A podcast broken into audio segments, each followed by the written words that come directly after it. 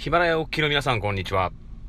ザ・リーディング・エッジ・ジャパン水曜日担当の石田和康です。本日もどうぞよろしくお願いします。今日水曜日、これからですね、群馬県富岡市に向かいます。今、8時25分。これからですね、リーディング・エッジ・ジャパンのメンバーと、で、あと、林医師の今政府高官がこちらにいらっしゃってるんですね。来日しています。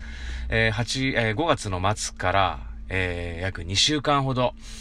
こちらに日本の方に今来ておりまして、で10月の、林医国際商品展覧館ジャパンパビリオンに向けての、いろいろと打ち合わせとか準備とか、そういったものを我々リーディングエッジジャパンのメンバーと行いまして、でなおかつ、日本の地方都市との、連携、そういったものをね進めるために林医師の政府高官が直々に今日本にやってきているということです。僕らリーディングエッジジャパンは、山東省林医の、窓口的な機能も担ってまして、日本側で、そういった機能を持つために一般社団法人っていう形に、先日組織変更をさせていただきました。中国のね公務員っていうのはやっぱなかなかその公務で海外に行くとなると、やっぱちゃんとした招聘状とか理由とか、もちろん日本の公務員もそうでしょうけど、正式なレターが必要なんですよね。で、その正式なレターを作るのが、例えば姉妹都市の相手先である自治体とか、あとは公の機関、あと日本の、日本国政府、そういったところが、中国の公務員を招聘できるような、そういう招聘状を、作ることができるんですね。で、ただ、山東省林医というのは、まだ日本の姉妹都市がないんですね。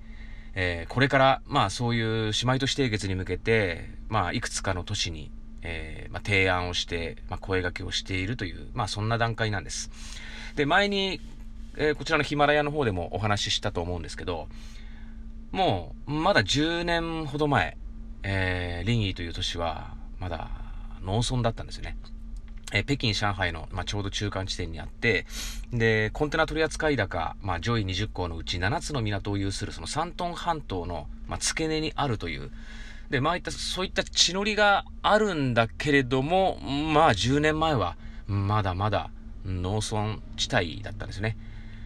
人口1000万人を抱える、農村ですから、相当、この、町の規模としては、大きい町なんですけど、ただ農村だったということなんです。で、中国の沿岸部の、高速道路網の発達と、で、新幹線のようなその高速鉄道の発達。で、これが、ここ数年で一気に整備されて、で、北京、上海のちょうど中間地点である山東省の農村部、林医という町は、一帯一路構想、新しい21世紀のシルクロードの玄関口として、一帯一路の玄関口として機能することを、習近平指導部から、指示を仰いでいるという、そういう状況なんですね。ほんとね、ここ数年の高速道路網の発達は、これはすっごいよ。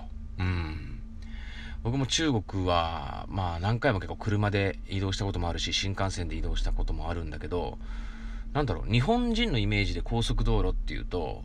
ちょうどその日本列島の背骨に当たるようなね、北から南にザーッとつながっていくような、それが高速道路のイメージだと思うんですよ。日本列島って細長いから。でも中国って大きいでしょ、国が。ものすごい国の面積が大きくて、で、形も、別に長細かったりするわけじゃなくて、まんべんに、広がってて大きいんですよね。ちょっと乱暴な言い方しちゃうと、楕円形なんだよね。中国大陸っていうのは。北にも南にも、東にも西にも。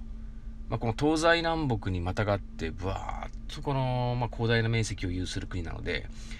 中国の高速道路っていうのは、背骨ではなくて、網の目なんだよね。もうほんと蜘蛛の巣のような形で、あっちこっち細かいところまで、網の目のように高速道路網が伸びて、で、沿岸部と内陸部の、物流、人や物の移動を活発化させて、内陸部、沿岸部の経済格差を解消していこうというのが、いわゆる西高東低、西を高く東を低くで西高東低、西の経済開発を促して東の投資を抑制する、これが西高東低という中国の国家政策なんだよね。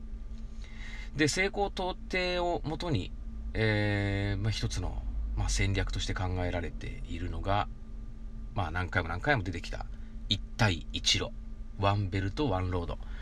中国大陸、中国からユーラシア大陸をズドーンと中東アフリカヨーロッパ方面にユーラシア大陸を突き抜ける大動脈、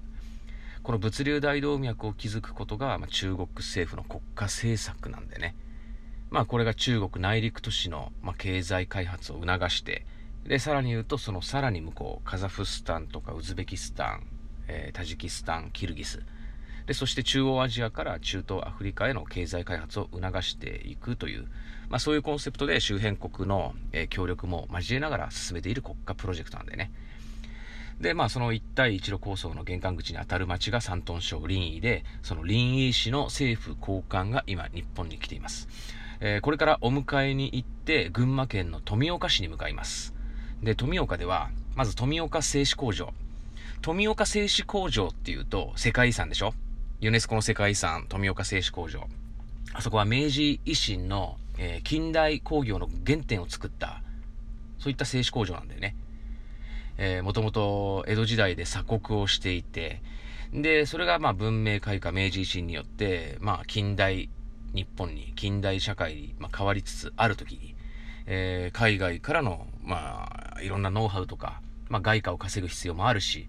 でそういった中で日本には全くノウハウがない。でその中でじゃあどうやって経済を作っていこうか、どうやって外貨を稼いでいこうかってなった時に、富岡製糸工場作ってシルクの輸出で世界一を目指そうということで、明治維新の立役者が立ち上がったわけだね。伊藤博文とか高杉晋作とか、そのあたりが、シルクの輸出世界一になると。で富岡製糸工場をフランス人のブリュワー先生っていう方の技術によって、あそこもうその当時の日本では考えられない、電気とかもうコンピューターとかもちろんない時代だからね。で石炭で動力を動かして大量の女子工員に糸を紡がせて、でそれでシルクを作っていったという。で富岡製糸工場がオープンしてから1年後、本当に世界でシルクの輸出日本は世界一になっちゃったね、富岡製糸工場。だから富岡、群馬県富岡市というのはもうシルクの原点、日本のシルクの原点でもあるし、シルクの街なんだよね。でシルクの街富岡とシルクロードの玄関口山東省臨沂、この2つの都市で何か一緒にやれないかと、文化交流、経済交流はじめ、いろんな関わり方があると思うんだけれども、そういうような話し合いをしに今日は臨沂市の政府高官が富岡市を訪れるという、そんなスケジュールで、僕ら丸1日、政府高官に同行して、でまた東京まで戻ってくるというスケジュールなんですね。で午後はね、富岡市で、臨沂ジャパンパビリオンのセミナーを開催します。でこちら前回は僕らリーディングエッジジャパンの富岡出身のもっちゃん茂木さんがいろいろとセッティングをしてくれてセミナーを行ったんだけど、そのセミナーの参加者に富岡市役所の経済促進課の方がいらしてたんですね。でその方がお話を聞いていただいて、これはすごいと、これはもうぜひもう一回市役所が主催してもう一度このやってくれないかということで、本日そのセミナーの機会を与えていただきました。で今日はですね、富岡市の、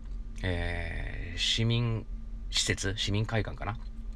な、そこで午後3時から、